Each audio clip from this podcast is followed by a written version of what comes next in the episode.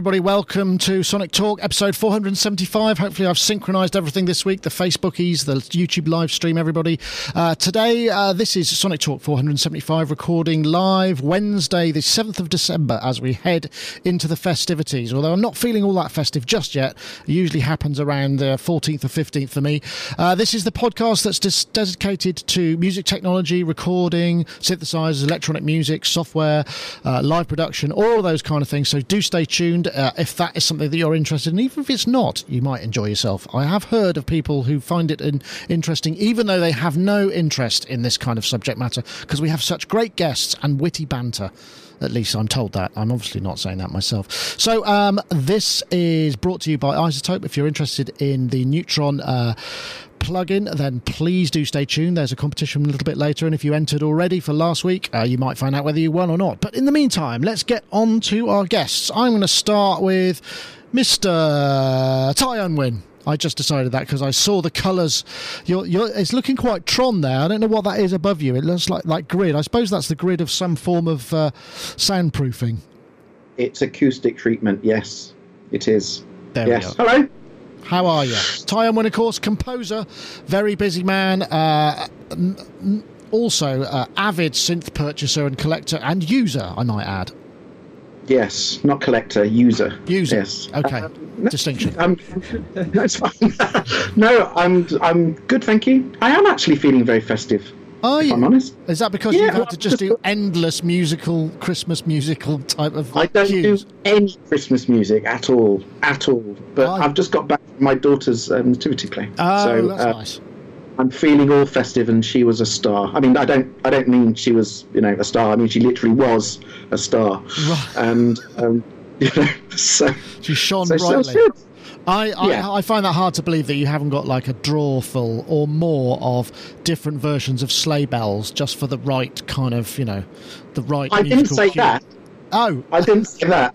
I, I do have multiple sleigh bell libraries just in case, but they, you know, they don't get used regularly. Put it like that. I like sleigh, sleigh bells. I like I like to use sleigh bells in place of uh, tambourines sometimes when I get the opportunity, which isn't very often.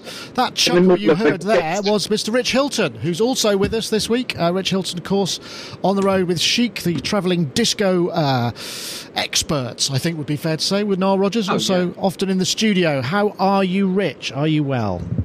I am. Thank you. I'm very well. And I don't have numerous sleigh bell libraries. Just the one. Yeah, probably, if I had to go looking.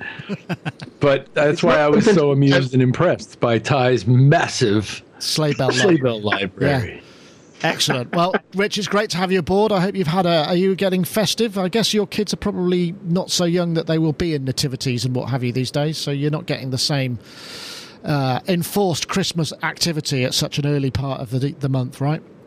Well, the gifts just get more high tech and expensive as the years progress. It's not that. Fortunately, they'll be here, so that'll be great. And uh, um, yeah, there's you know there's technology now involved. You know, higher technology than video games. Um, Excellent. Well, very much looking forward to it. Thank I'm you. glad to hear that. I think I am too, probably, ultimately.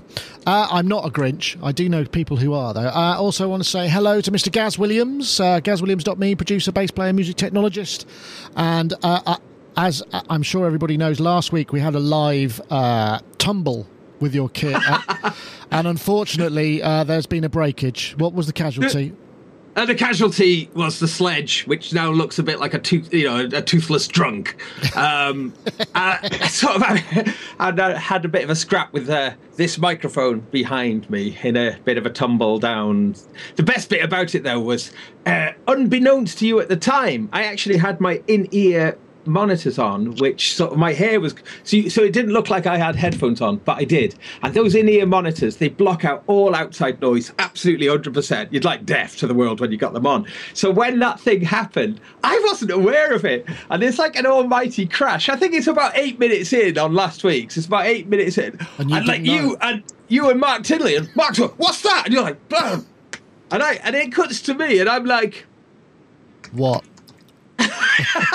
And then, I, and then I have a look and then see. So yes. Ah, so I just thought I better explain a little bit there that Yeah. the fact that my in ears were kind of making me. Got um, well, I'll start. I, am going to start off the show this week because uh, I did make the circuit purchase. Uh, your circuit should be winging its way back to you. I think he's going to see Lee, who's got it. So uh, if you could back up what's in it and send it to me, that would be great. Because now I've got my uh, my very own circuit, uh, which I've actually wow. now discovered that I can't do triplet timing, which is really irritating.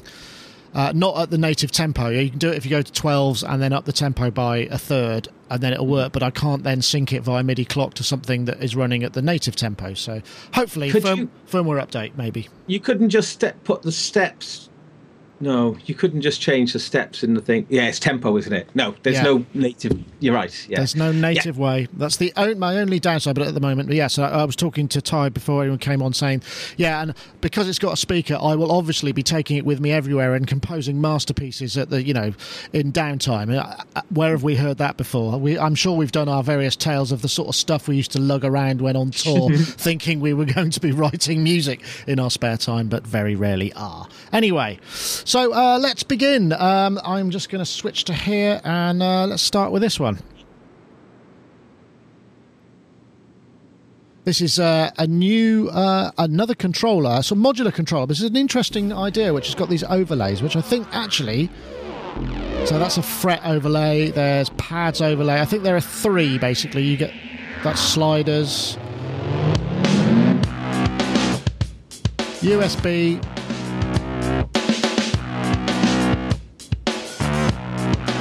see what's going on there. It's called jouer, which is uh, French for play, I believe, or some derivative of that. There's a keyboard. It looks a bit like the uh, um, Keith McMillen K-Board Pro. is an expressive and modular MIDI controller that feels like a real instrument. It's an yeah. spoiled when the voice comes in a little bit, simplifying oh, digital oh, music playing and offering beginners and like Tonic's tea cakes a unique level of expressivity and spontaneity. Jouer is made of materials such as wood and metal, usually used for traditional instruments. Combined with the soft silicone modules, it offers an infinite playground for musicians. Modules can be exchanged on the fly thanks to their embedded memory. Jouer board will automatically detect new modules and will send MIDI data according to their configuration. The board is equipped with a high sensitive pressure sensor, allowing use of natural gestures, such as vibrato and bending. The Jouer team is. That's enough of that. Uh, interesting though. I mean, we're getting there, aren't we? This this one looks because we've seen very there are various other modules. I like the idea that there's these kind of overlays. Uh, this is on Kickstarter again, um, which seems to be the popular thing. And the bad news is it's not going to be around till next year. But they do seem to have. Uh, where have they got? They've got about a third of the way there, and they've got 40 days to go. When did it start? I don't, I don't know. It, uh, yeah, all it's an all or nothing one. So if you're in, you're in. If you're out, you know that's it. Uh, I'll start with you guys because you know we, we do talk about controllers. I mean, we're still searching for that. Does this does this have a, a an ex- ah? I don't know. I'm. This is painful. This one. I'm really struggling with this one. I mean, the first thing that it strikes me though is just how similar looking it is to the LinnStrument. You know, with yeah. the wood ends and stuff. It really is sort of remarkably similar to it. So I don't know how Roger would feel about it. But the thing.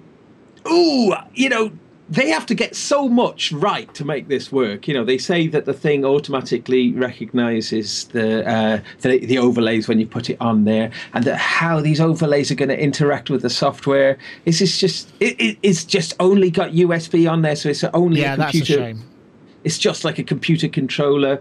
There's just so much to go wrong with it. I, and I just don't know what's going to, you know, the silicon on those strips, you know, just how durable is that going to be? How, how, how responsive is it going to be after you've been using it for a bit? It just looks so many things that can go wrong with it. And uh, so I'm really dubious about it, but I do like the, you know, the creativity behind it. So, um, so I'm a bit, I'm a bit torn about it, but I, I would be very nervous about the longevity of it and what the support of it's going to be like and well, I, I, mean, it's only going to be about. I mean, according to the Kickstarter, anyway, it's uh, looks like it's about uh, two sixty to two eighty euros.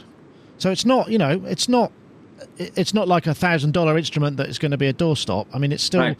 so it's a, oh look, that, that a, one there looks like looks like looks like eggs, doesn't it? Like egg yolks. it looks like maybe there's some cooking going on in that one. I know, but So yeah, I take your point. I do take your point. It is going to be the cheapest way into that type of MPE control. Well, I don't know if it does MPE. That's the thing. Uh, that's It's, it says so. It oh, does, does say it? Thank so. goodness for Yeah. that. Thank goodness for yeah. your research, Gaz. I, I don't know. Ty's looking slightly less than impressed, but I don't know. I could be wrong. It's hard. To, you're so hard to read. You must be good at No. poker. I'm getting a name for myself now that everyone's just expecting rants. Um, uh, do you know? I, I, I, yeah, I think I'm, I'm with Gaz on this one. I'm completely mixed about this. What I do love is the fact that there's all these little companies that are really trying to do something new, trying to push the boundaries in terms of controllers.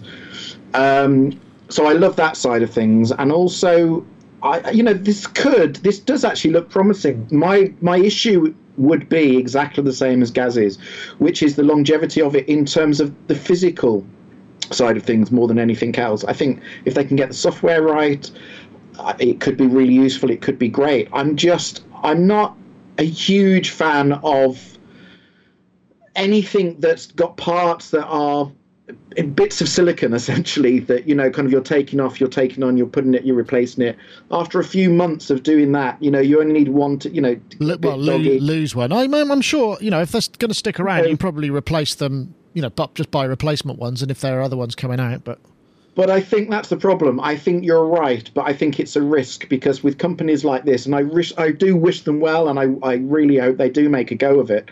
But you have to accept when you're going into these kind of purchases that the reality is this may be a company that doesn't make a second product or a third product or whatever. We don't know this. Yeah. And I, you know, I would just.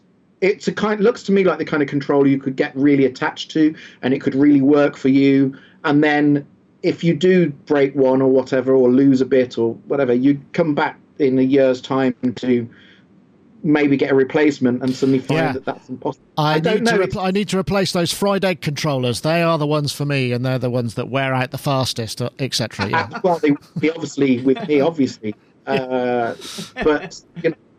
Yeah. Um, so, I mean, in, in terms of theoretically, I think it looks great. I think the problem I would have is the, the physicality of it.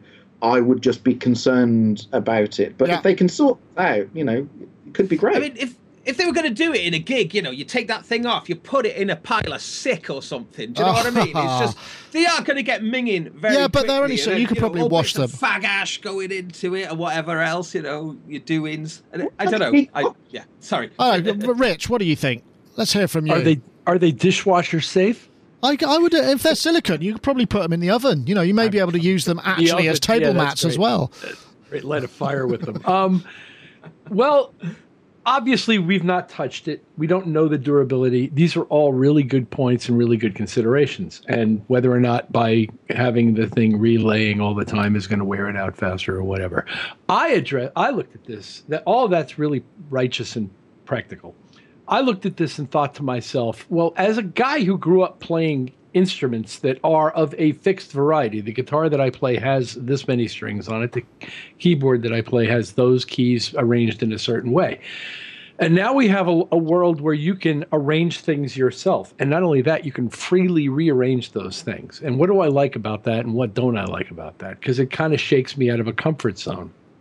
And I think what I like about it is that it kind of forces you not to rely on some sort of pre-developed technique that you have and tricks related to that technique and kind of forces you to be musical in new and different ways. And I think that's sort of always good. And Yeah. so to that end, I applaud these guys and anybody else who wants to do this stuff, the ROLI Blocks or or whatever. It's just uh, if it pushes people to make music in different ways and has, helps them to have fun with it, just because they never like studied oboe in school, it's not. It's fine. You know, it's all good to me. So um, I'm interested in this thing. I don't know anything about the longevity. It's very very good question. And, Yeah. uh, you know the whole. It looks, it looks like fun. It looks like fun No, though. th- those silicon overlays, oh, are smart. They do have kind of. Oh yeah, maybe you can't techno- dishwash them. Yeah, They have technology. watch out, them. kids. Yeah, that don't take our advice. I was, I was joking, but but uh, So- it looks like cool technology that you can do what they purport to be doing. Yeah, there. yeah, I mean, the fact- absolutely. as soon as you lay this thing onto some sort of prefab surface, it recognizes what it is and configures to that. is pretty cool. Yeah. Okay, well, uh, like I say, 38 days to go. Um, what's there? Uh, let's have a look. Oh, uh, we can just have a look there. There's the uh, the vid. It's yeah. Uh, they haven't got a lot. I mean, they've they've got a decent number of backers, so people are obviously interested. And this goes back to I think we talked about this last week. the last time there was a controller on. It's like there is a there is a desire to get the controller that everybody's looking for the the thing, isn't it? You know, the one the one controller that they can connect with and will do what they need to do. So we'll we'll have to I see. have to be honest. I have to be honest. I think that controller that we're all looking for, personally, I don't think is one like this. I don't think it's one uh, where it's you can design it within your own components and you can change it and you can. I don't think that is the be all and end all controller. I think someone will bring out a controller which is just one form factor and just works on every level. And Ah. I don't think it's this way of doing it. That's personal opinion, but Yeah, no, no, it's fair enough. Okay, uh, let's uh, let's move on to uh, oh yeah, When man first thought he'd like to make his music electronically, naturally enough, he thought of a keyboard. And it was reaction to just that kind of Stone Age thinking that led a rock musician to invent this. It's the mixed marriage between a violin and a plastic drain pipe. and it's a lot more subtle than and it's any- not at all phallic in any way. Where you Oh, can no. glide, glissando, you can bend notes. and This is David Vorhaus, I believe, Just with your Yeah. fingers. and I think Judith Howard is the hots for him. That finger technique. With the help of this little switch, it has a repeater action. This controls the speed of the thing. I quite like this actually.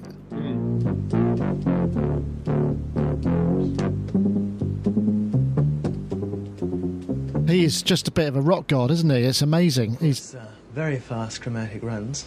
Ah, no problem whatsoever. he's very laid back at the same time.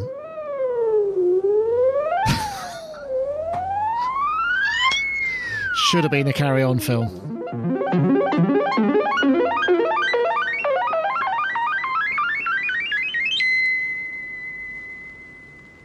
It's awesome. Uh, this was uh, going doing the rounds on Facebook, and uh, it was a, I think it was a Tomorrow's World special, which is uh, in the UK. It's a program of sort of forward-thinking technology. In fact, there are lots of clips of people talking about the first samplers and you know synthesizers, sort of throughout the history of that program. And that was uh, presenter Judith Hann, who was about as 80s, I think late 70s, early 80s, it's possible to get in a TV presenter look.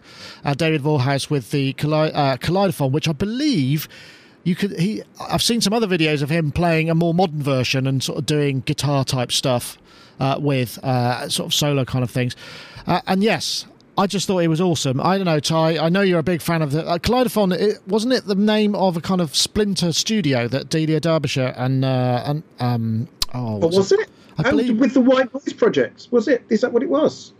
I believe. Well, I said did uh, Delia Derbyshire and Brian Hodgson moonlighted from the BBC to set up the Kaleidophone studio in 1969. Apparently, this because I was trying to think.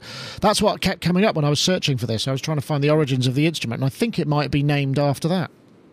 And was it called White Noise, the project that they did? They, they Yeah. had a group, the two of them. Yeah, it was Yeah. White Noise. Um, I remember this going out. Whoa! I remember this. Oh, yeah. Have you still Yeah, got it on a Betamax tape somewhere? Um, I used to, yeah, I used to watch. I was a big Tomorrow's World. Yeah, me too. Uh, lover. I used to absolutely love it. Um, and I was blown away by it then. And I mean, let's be honest about this. If someone released this as a product now and kind of fine tuned it, and you know, you have to say in this day and age there would be a market for it. Yeah. There would there would be a market for it, and you you then. I was actually watching the way he was using it, and you're thinking, so what year was this? This was S- Uh, 70 70, 76, is it? 70 yeah, I think actually that's a good Maybe point. earlier. Maybe, earlier. Yeah, I think the early The White Noise album was earlier than that. Oh yeah. Yes, it- Yeah, Why not? Sixty nine. yeah, 69.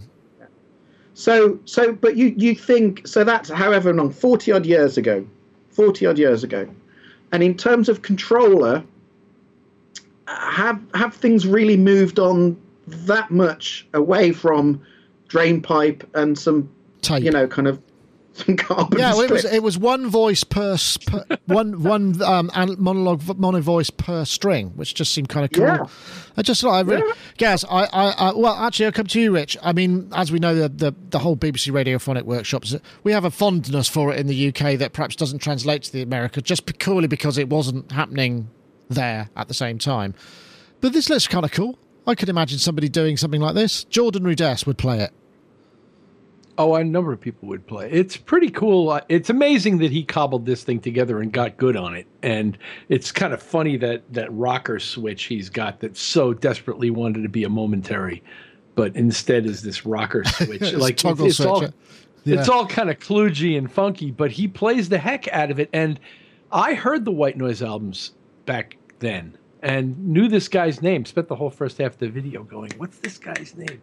And um, and I didn't realize that it had substantially been created on something that wasn't a keyboard. And so this was kind of fun for me to connect the dots from something I'd heard 40 some odd years ago. And uh, you know what? Four ribbon controllers on a piece of drain pipe, I've heard worse ideas in Yeah. my lifetime. So he Yeah. seems to have uh, pretty cool control of it. I don't know how he got the pitches to quantize back then. I'm trying to figure that out. Is Hmm. how did he get it so that it you run your finger up and down the thing and it's playing? There must have been there must have been quantizers around, I guess. I mean, it must have been a fee, you know, but maybe not. That's a good. That's a good point. He does. He does a VCS three table. I mean, Yeah, yeah, yeah. How are you going to do that in a VCS three? I'm was- not entirely sure. That's a good point.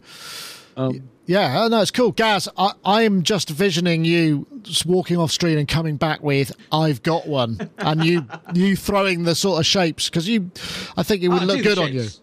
Yeah. That that with your Um, analog keys, you know, analog four rather. Um, Actually, So, uh, the- go on. no, carry on, carry on, guys. Uh, I I played a gig with the White Noise Oh wow! Did he have a kaleidophone? about ten years ago. Disappointingly, he was just using a laptop. As they all like, do. Like really into it, you know, and it was just like, oh no. Um, Very but, uh, but yeah, but yeah, that white noise, that first one, here come the fleas. That uh, is just amazing. It's so unbelievably ahead of its time. It still sounds. Uh, it's like the sound of trip hop. Some of it, you know, it's just incredible. It really is a mind blowing al- album. So, so what? So, Rich, you're saying that you reckon he played that on the on that? Some of it Makes sense, maybe. doesn't it? Well, it's called. Uh, uh, uh, it- sure looked like it. He, there was a point at the end of the video where they're rolling tape with some music that was vaguely familiar to me, and he's jamming along, and I was like, "Really? Yeah, That's how he actually recorded that?" awesome. the best bit about that, the best bit about that end bit, which if, if you haven't watched it, you have to watch it, is to watch watch his pose because I don't know whether you can, but basically th- this kind of this arm is like this, and he's just playing with his left arm like that. Oh The yeah. time, with his right arm, just doing nothing. Yeah, Don't forget the sliding up and down as well. Yeah, not at all. Yeah. Excellent. I, I'm so glad you took you took the uh, you took the job on there, Ty. Ty. His right hand is Anyone, that anyone that can play an instrument. oh, sorry. I was going to say anyone anyone that can play an instrument like that with your right arm doing an impression of a teapot at the same time is fantastic. Yeah, You know, awesome. so- Uh, and uh, the white, you're right about the White Noise album. I think I did an interview with Adrian Utley uh, a couple of years ago back at his studio, and we were talking about electronic music, and he was saying White Noise was a really big influence. That and Silver Apples, you know, were big, but the White Noise album, you know, because was, was just very influential. And in fact, um, I guess you know, Adrian being very very influential on the sound of trip hop, certainly in Bristol anyway. So it all makes sense. But yes, it's just a f another one of those fun BBC archive things. Um, let's uh, let's take a quick uh, oh uh, yeah, let's take a quick break and have a message from our sponsors. This is iZotopes Neutron, which is the mix plugin which analyzes or can analyze using the uh, track assistant the kind of frequency content of your mix and make suggestions as to sort of places that you could clarify. It's actually really powerful.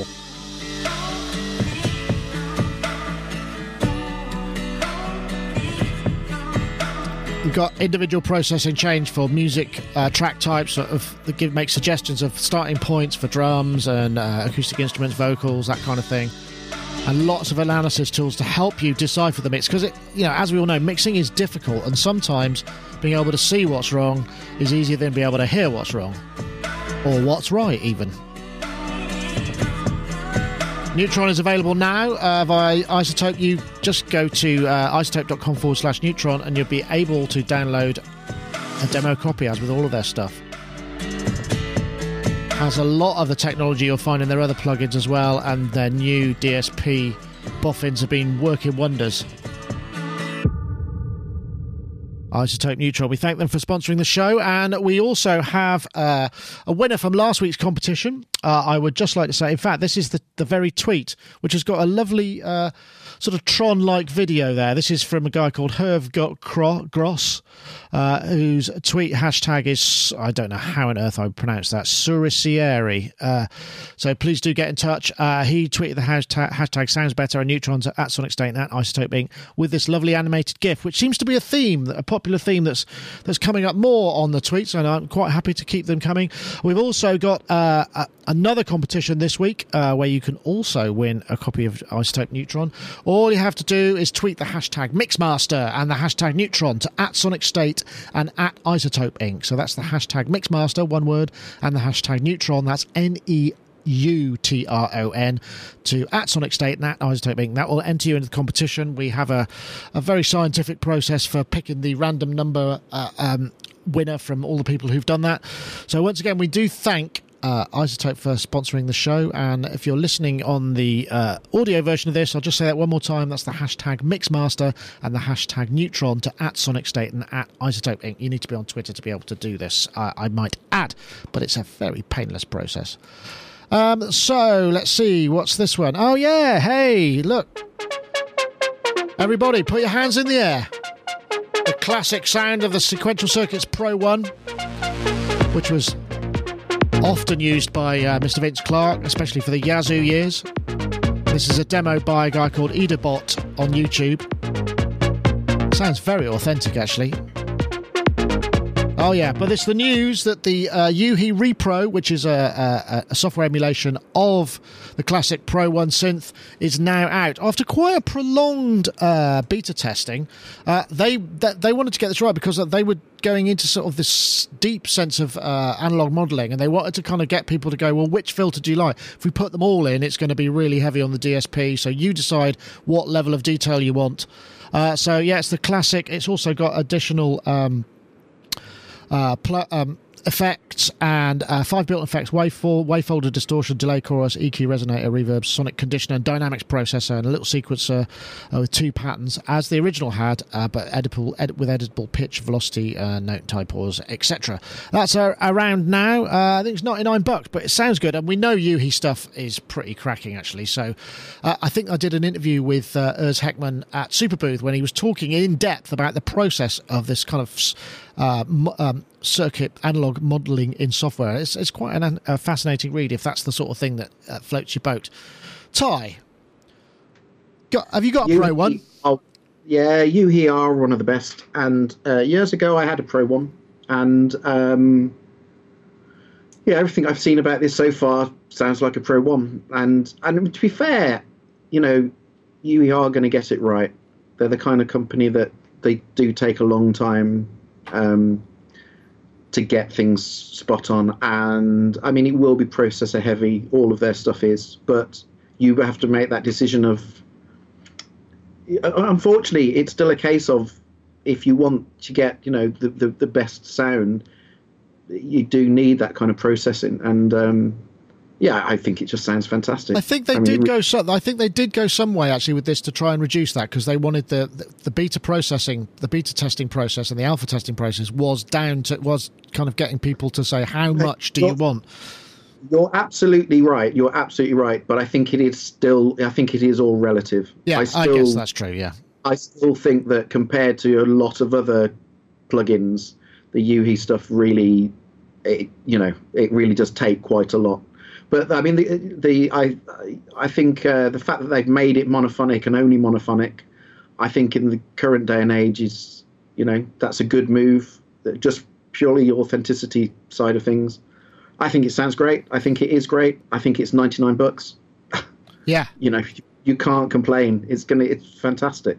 So, you know, it, it's it's nice to actually see a company that take a genuine pride in trying to make things authentic. Um, you know, I think, yeah, I think they modelled. I think they had a number of different versions of it because, as, as I was saying, that you know they've got a, what they would consider a gold master is what someone might not consider a gold master. So that's something that's kind of interesting. Absolutely, and, and I think, but it's it's they they kind of they don't just go for the you know kind of the um, interface that looks the same. It hasn't. It isn't just a picture of a Pro One with just a random. No, that's know, true.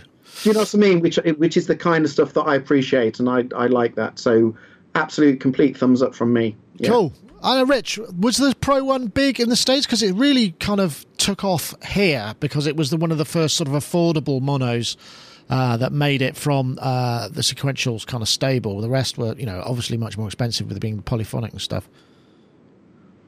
It certainly was with me. I was really, in, I loved it. I was impressed by it. That and what was it? The Obi one, the Oberheim uh, SEM Yeah. version of a single synth with a with the like a playable mono synth. Um, they came out about the same time, and they had different wonderful presentations.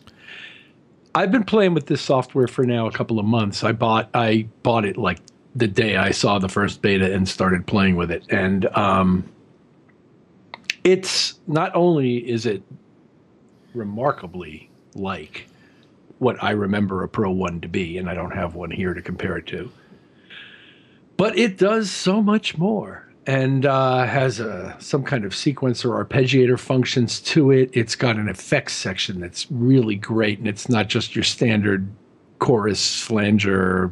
It's got some cool, I don't know, wave slicing stuff and saturation stuff, and you start messing with that pulse width and adding some saturation, and things start getting really nice.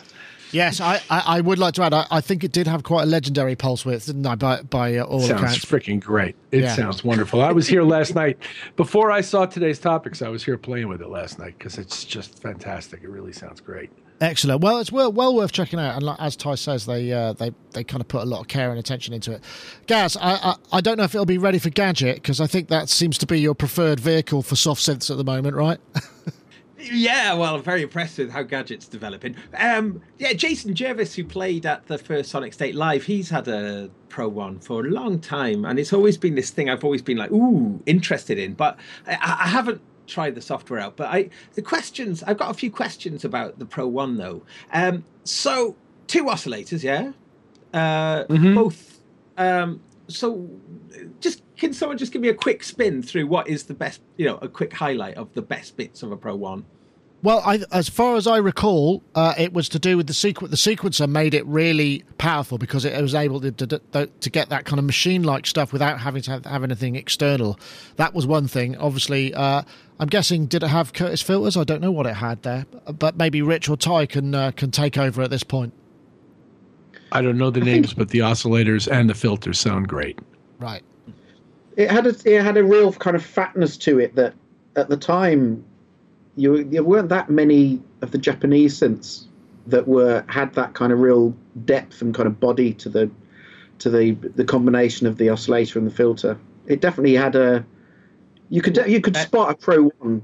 You know It's what I that- mean? what You could you- spot a Pro One. It sounds like it had quite a kind of hot signal path into the filter as well, by the sound of some of the sounds that I've heard. Yeah, It- it- what was it? Seventy nine. It came out. So what would have been its uh, rivals at the time then? Like a SH09 or no? Uh, uh, what? Seventy nine. SH one. Um, Seventy nine was it that late? Wow. Okay. I, I might be wrong about that. I might be wrong about that. I'm just going to have to look it up now. I thought it was earlier than that. I'm I'm going from Uh, memory though. Yeah. I don't think it was earlier. No. What's so, it? 1980. Did have- Well, hold on. 1981 to 1984. Let's have a look. Yeah, Wow. Okay. Wow. Okay. Let's see. I'm looking. Uh, I'm 1981 to 1984, according to Vintage Synth Explorer, right here. Assuming- Eighty one. Yeah. Uh, Uh, it was, Which came. did the 600, the Prophet 600, come out bef- after that? Then It was 82, 80, 600 was 82, 83, I think. Eight, well, it had MIDI, so it was 83. Oh, yeah. Was the Right, right, yeah. yeah. Yeah, it's uh, we're we're starting to get top trumpy now, aren't we? It's uh, anyway, it's available now, and it's always nice to have a new synth available from u-he. So uh, good on them.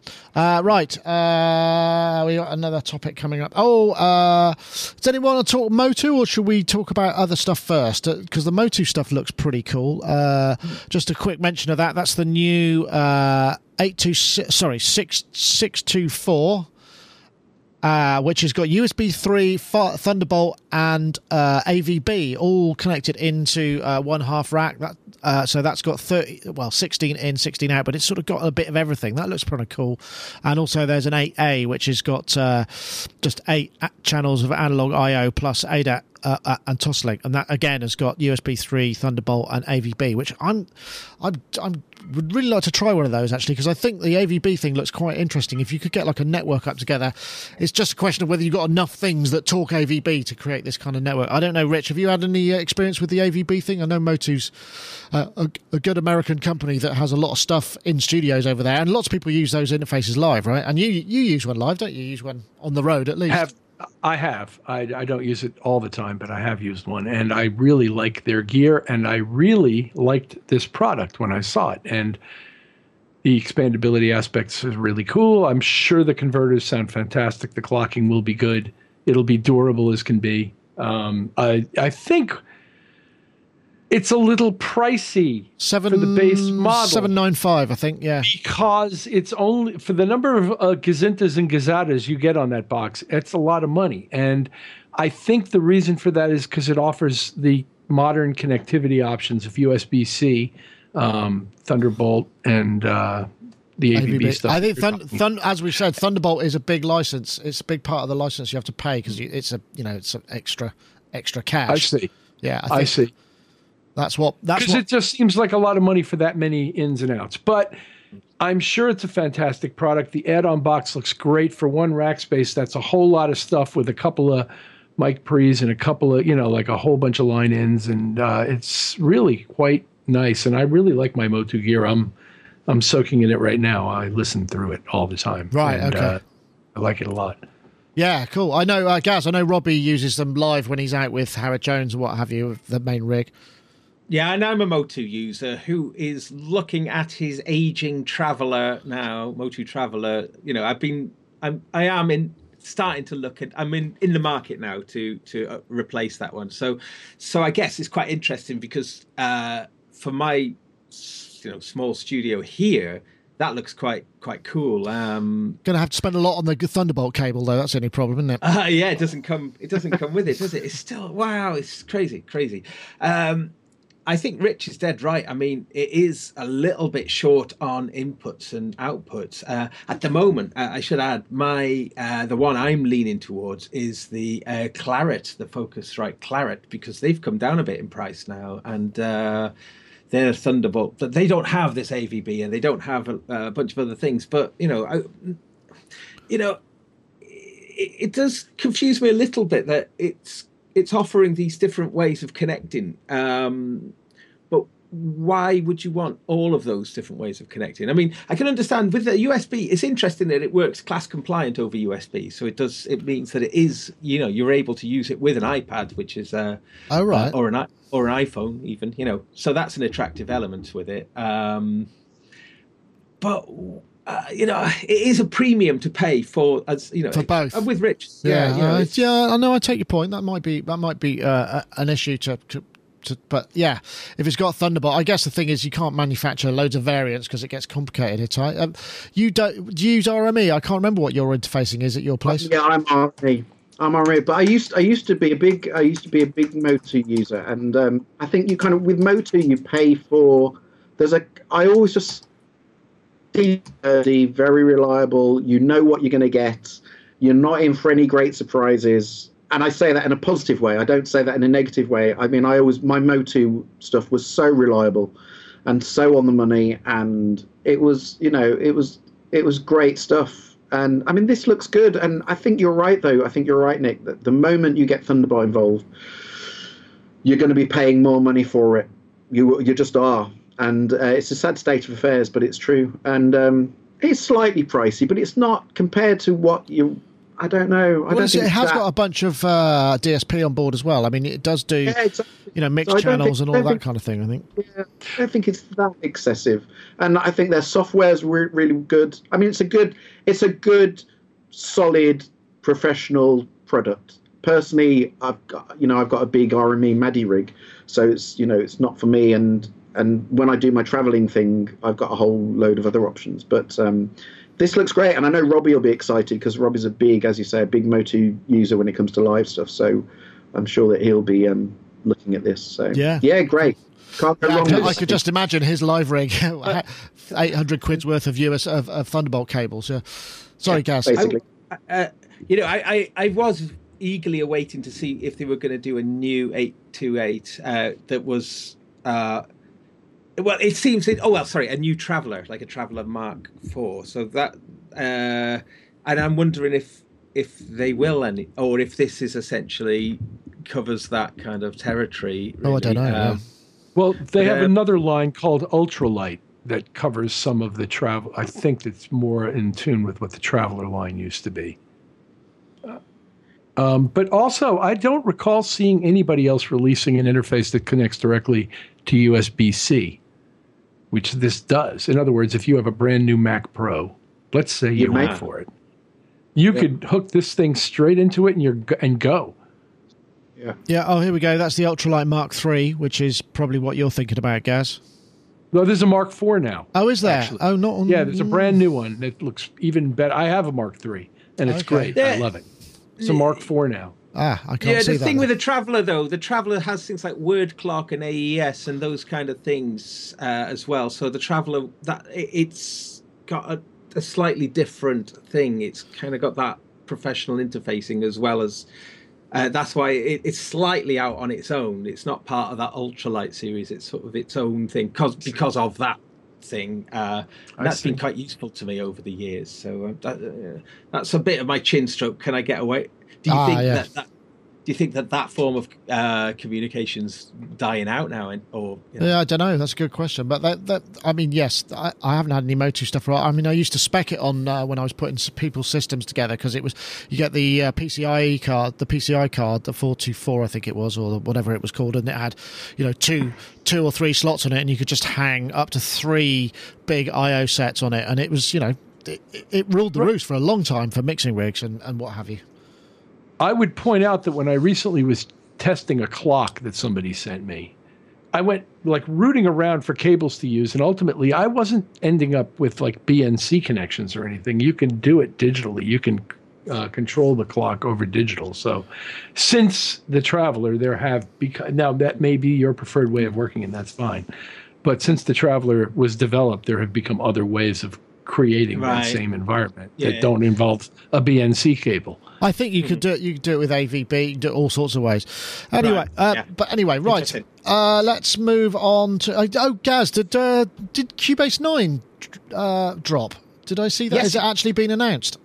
Yeah, it's been announced today. It's uh, uh, and I've got it installed. I've got it in front of me, and uh, interesting. Yeah, some very very cool new features. Uh, some things some people will probably laugh at because um, you know one of the main things is the fact that you can have the mixer view across the bottom half of the screen, which uh, you know Logic changed to that format many years ago. Um, but it's not just that. It's eh, you know Reaper and many of them do this uh, split screen thing, but Cubase does that now. But it's quite elegant the, the way that they've done it. Um, and I think one of the most interesting and exciting uh, features that I've seen so far is the new sampler track. Ah, yeah, Like, that's that's here. yeah, yeah. This does look really, really cool because this allows you to sort of essentially grab any audio from, well, from anywhere really, but certainly from directly within your project.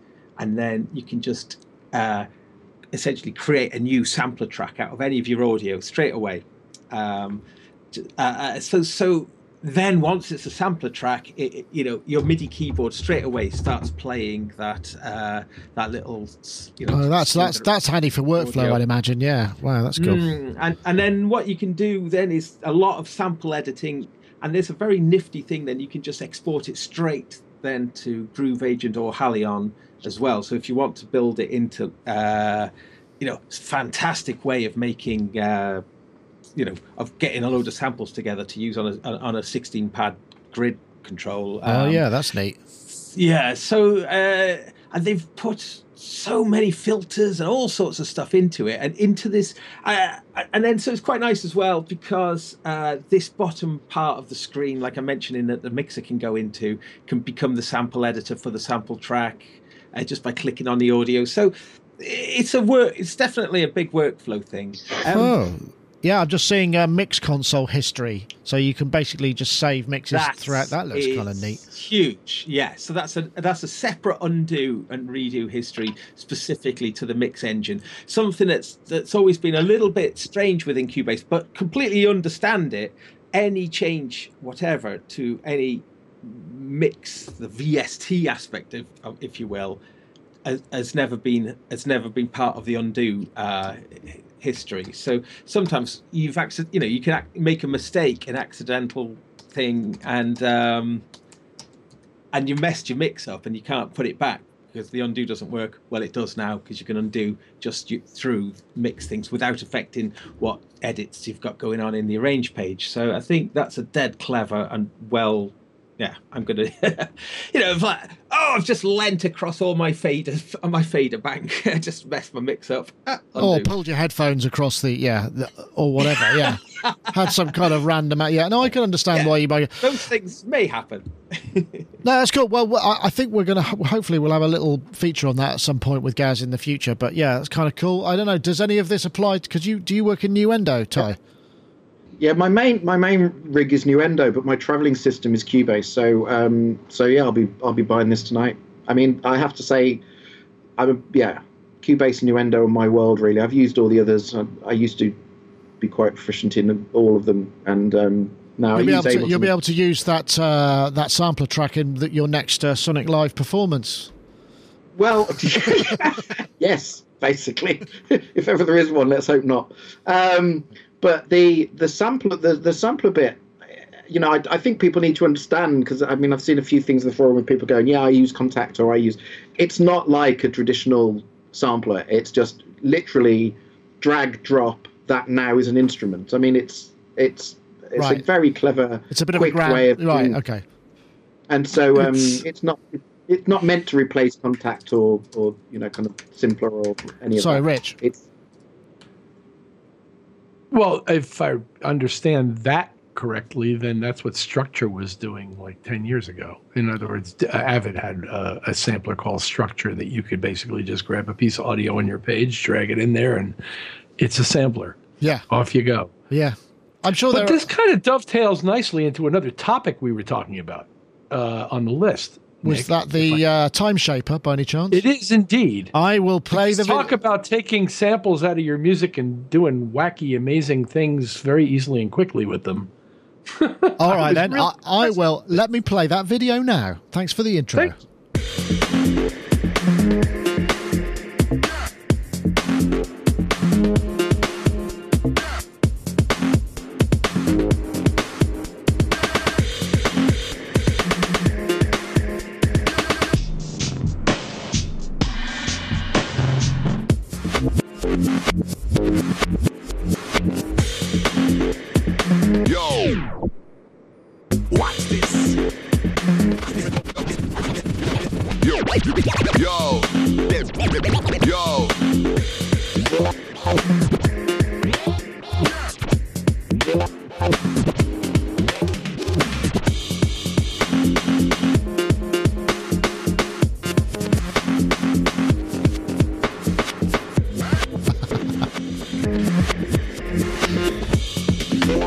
We go. I'll play that. What's that? What's that you got, Ty? There is that? Have you been memed? into a synth man for Already? the end of oh, that's the. What's that that? is synth memeing at the speed of light. it says i'm a teapot whoop Well, you did say that. To be a fair, teapot woof. That's the world is now over That's- Me- the, fantastic. the synth meme group, memes group uh, strikes again. Um, anyway, cable guys, uh, this is uh, the uh, Time Shaper, which is Is it kind of? I mean, it's, it's similar in many ways to there's the BT stutter edit type of thing, but this sort of seems to present those kind of features in a in a, in a different way, which seems to make sort of visual sense. And uh, Rich, you were saying that you kind of you, you dug this, so uh, you go first. I was really impressed with the breadth of things this thing made easy to do, including grabbing samples from here and replacing them to there, and and you could. They basically started with boom, check, boom, check, back, and next thing you know, there's all this incredible stuff happening with you know tape stops in the middle of it, and it's just remarkable the sheer number of processing things you can do in a nice little tightly organized rhythmic interface space. Yeah, I like. I, I must admit, I, I I did like the look of that, and I think that because those sort of things. Are, those deck effects are actually really, really hard to do any other way than printing something to vinyl, put it on a t- turntable, doing, you know, I mean, you could sort of do it, but you can't ever quite get it right. I I used to be able to do something very close to that with Pitch and Time, uh, Serato's Right. once great software before they became whole hog DJ company. But um, but uh, you, c- I was that was only one of their very very cool algorithms. There were a whole pitch pitch and speed changing things that happened within the context of your uh, two bar or four bar loop. It was it. Well, I think I'm buying this thing. Yeah, I mean, it's 39 bucks, I think, something like that. Yeah, I, I- I'm- 44, yeah, uh, I think it 44. Ty, I, I'm not sure this is necessarily something you might use in your everyday uh, musical drama cues, but, you know. I've bought it. Oh, I have you? bought it. Bought it last Way week. It, they, they were doing an offer when it got announced, and you could buy it with. I've never, I've never even come across this company to be fair, and um, they did a bundle where you could basically buy everything that they did for some ridiculous price, including this Oh, yeah, I've seen that. and I mean, I literally I heard one demo of each of their things. Thought, my God, this is I mean, bargain of a lifetime. I mean, it's ridiculous. And this thing's look looks great, exactly like exactly like Rich said. I I because of work, I haven't had a chance to actually try it out yet, but um, it looks fantastic. I mean, but yeah, I mean, I I heard this skip through it, and you're right. It does a lot of things that other we've got other things that do it in a slightly different way, but this just looks so simple, and the interface. It's so, such an obvious way of um, displaying things, and you, you kind of know what's going on, uh, which a lot of these things you kind of don't. It's all a bit um, it's a bit more difficult to actually translate visually. So absolute no-brainer for whatever it is, thirty-nine bucks or whatever it is. I can't remember, but fantastic. Uh, Yeah, 39 euros, yeah. Gaz, Yeah, got any uses brilliant. for this kind of thing? didn't really float my boat particularly, just because um, I think it's to do with the interface. I think I would much prefer it if it was an iPad app. Then I'd be really into it. I think it would be. I just, yeah, I don't know. It's just, uh, I've been doing quite a bit of stuff with um, iDensity on the iPad. Um, there's iPulsaret and iDensity. I can't actually remember which one it is now. Um, but you can do four waveforms and you can do some brilliant time skipping things over them and doing it with your fingers it just feels really cool so i suppose this when i was watching it i was thinking ah okay but i do you know what though i didn't look at the price when you look at the price then it's a whole different kettle of fish Yeah, I think the, It's bun- the, more bun- like the bundle is like 169 euros for everything they do, which has Mhm. got uh, Okay. curve 2, filter Yeah, shaper, yeah. filter core, time shaper, volume shaper, pan shaper, Mm. width shaper, and MIDI shaper. So, It's I- good stuff. It's quality creative stuff. okay. All right. Well, Cool. well, well, worth checking out. But uh, it was just an interesting thing. The demo kind of go, oh, that's neat. And it runs uh, inside a host, I believe. So, jolly good stuff. Right. Uh, I think. Um, I think we're kind of nearly there, to be honest. I was Polyvox. Sorry. Oh yes, Polyvox. Yeah, the Polyvox. I have, I didn't have it in the topic list, but the Polyvox limited edition has come out, hasn't it? They uh, they remade it in a sort of slightly new uh, situation and obviously upped the build quality because the original Polyvox was kind of made from weird, uh, cheap plastic and kind of just generally. You know, as it was an odd construction quality with sort of like rice-based plastic or something. It was really unusual. So uh, I should probably have a quick look at that. But the new one is now available for pre. Uh, is it not pre-order or you can buy it?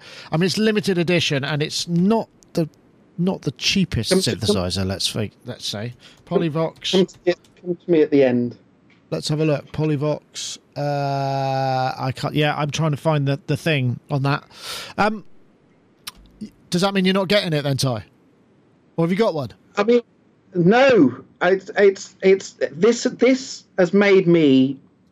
Oh, okay. This is my rant. This has made me more angry about a business plan than I think I've ever got.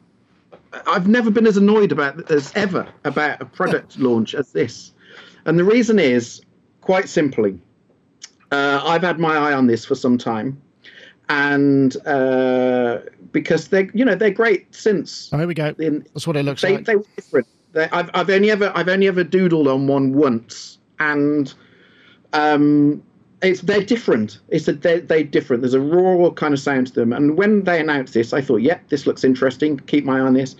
And all the way along the line, I've kept my eye on this, thinking, yep, great. And you know, how much is it going to be? And you know, everyone within their right mind thought it was going to be around the two to two and a half k mark. And I'm sitting there going, yep, two to two and a half k, absolutely fine. I'll go with that. Fantastic. And then they've launched. Um, they've launched.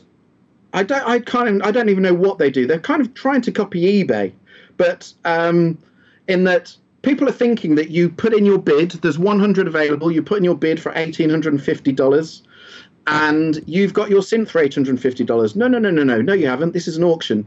You have your bid of 1,850 dollars, and anyone can come in and outbid you. Oh, minimum bid, right? Yes, I see. Gosh, yeah. If you want to buy it outright, in other words, you want to get in touch and guarantee that uh, you you're going to purchase one of these things, you have to give them. Are you sitting down?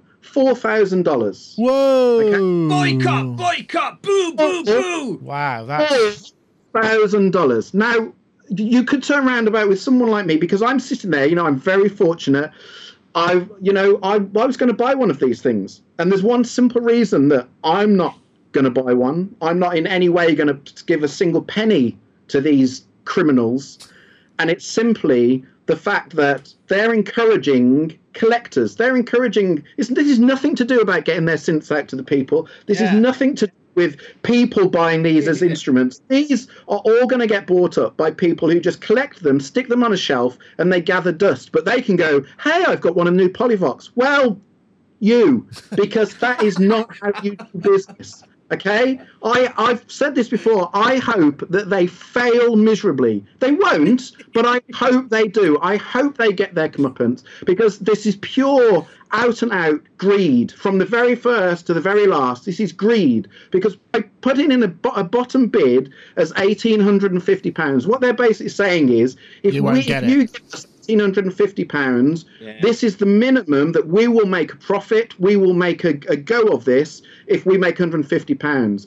But you know that the people, it's all they're all going to go way above that, and you know that there are going to be plenty of people who would stick down the 4,000. So everything from 1,850 to 4,000 dollars is pure out and out greed. It's greed. Yeah. Now, thing about an auction. Sorry, I, this is really sorry. The the the thing about the auction is the fact that you have auctions with things that have an undefinable indefinable price or aren't available anymore are totally unique of about things that are very special in a you can't put a price on it. Therefore the price that you pay is worth whatever you're willing to pay.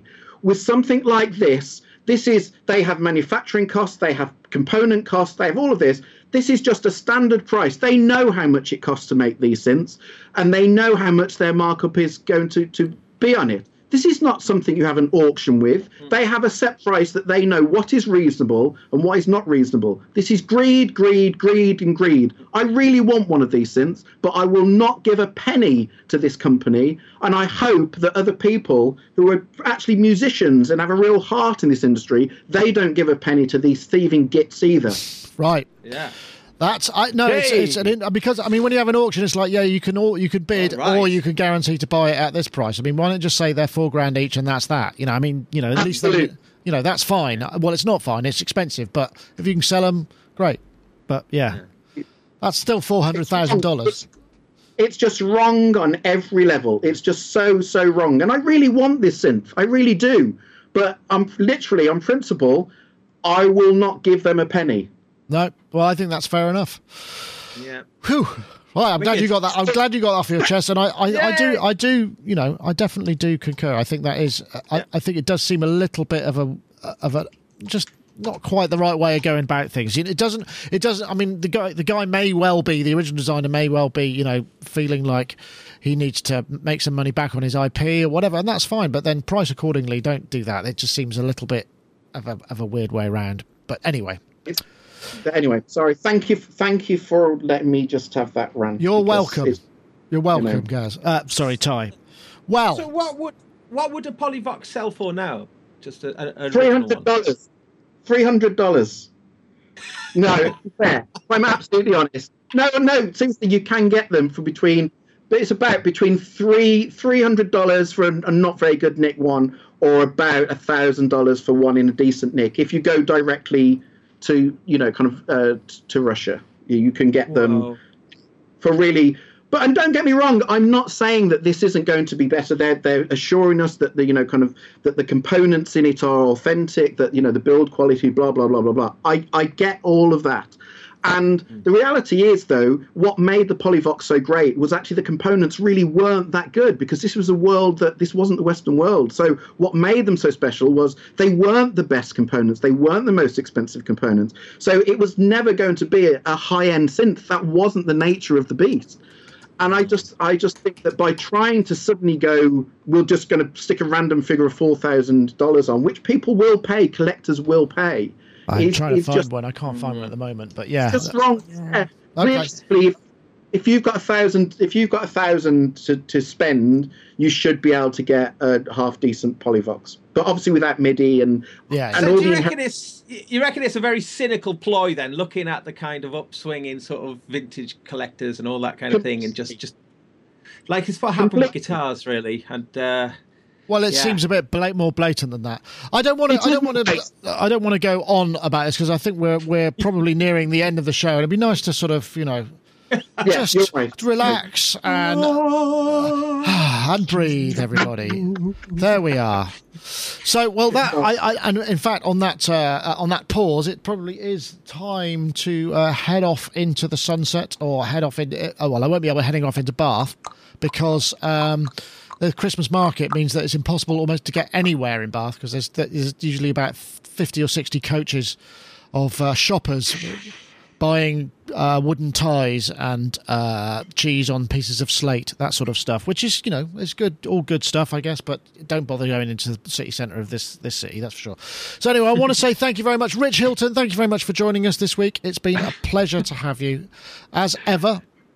A pleasure to have been had. Thank you. Are you are you are you off off to the studio now for more uh, more music making and merrymaking? I'm actually working right here in this chair today, and then tonight I am going to see. This is esoteric, folks. Uh, Chick Corea and John McLaughlin played duets. Whoa! in New York. Wow, okay, Oh. Nice. wow, get it, wow. excellent. Wow, well, I hope you ha- hope you have a lovely Yeah. time, Rich. That sounds like I'm a lovely. looking forward to it. Yeah, I'm excited. Excellent. And uh, Mr. Ty Unwin, uh, thank you very much for joining us once again. Thanks to your family for giving up the rest of their broadband so that we can uh, we can talk Uh, to you. thank- Thank you. And someone else, by the way, just posted something on the forum basically just saying check out Erica Synths because they make a kind of poly. If you want to get into the Polivoks world, um, but on a decent price, they make the Erica Synths make a great modular which essentially recreates a, a Polivoks and sounds amazing. So Yeah. yeah, check out. There are But- a few, aren't there? But, yeah. Thank you so much. Uh, it's always been great as ever. Thank you very much, Ty. It's a pleasure to have you. Uh, and, and almost also, Mr. Gaz Williams, thank you for joining us too. Uh, I hope you have a great rest of your week and all of those good things. Yeah, well, I've just been sent an enormous list of songs for the. We've got this big, um, so the Pop Dungeon. This project. It's my one of my main things at the moment. Uh, the Charlotte Church Pop Dungeon. We've got a big Christmas show coming up, and I've just been sent the, Pop Dungeon. my main things at the moment. Uh, the Charlotte Church Pop Dungeon. Oh. we've got a big. Oh. We've got a big. and I've been sent the, the Oh, excuse What's me. happening? What's Uh, happening? uh, it's me. It's my fault. It's gone. oh. Terry, Terry, Terry, I was just seeing if I could stop the Facebook stream so we could carry on, but I can't figure out a way to do it. I'm sorry Okay. about that. Uh, so I, I've just been sent the list of songs to learn, and there's some hilarious choices there. So I've got a, I've got a lot of fun uh, just to delve into that load of songs now because I've got a couple of days to learn 20 songs. Wow, are they Christmassy? yeah, well, yeah, half of them. Yeah. So, uh, but there's a lot of one of the things about Pop Dungeon is is about is is to take people by surprise. That's really a big part of it, and uh, it, there's some amazing things coming for this one. so yeah, I'm that, so I'm quite excited about that. That's yeah. So yes, so thank you for letting me be on the show again. You You're welcome. Thank you very much. And that's it for this week. Thank you for joining us, everybody. Thanks to our, uh fulsome chat room. We nearly hit 400 live viewers today, which is a pretty good number for us. So uh, thank you, one and all, for sticking around. Uh, there will be, I think, another show before Christmas. I haven't f- figured out the dates yet. But just to remind you, if you want to enter the competition to win iZotope Neuron, Neutron, even. Uh, tweet the hashtag Mixmaster and the hashtag Neutron to at Sonic State and at iZotope Inc. That's the hashtag Mixmaster, one word, and the hashtag Neutron to at Sonic State and at iZotope Inc. You'll be entered into the competition and you might get a little gift um, coming at you before. And yes, uh, there will be a review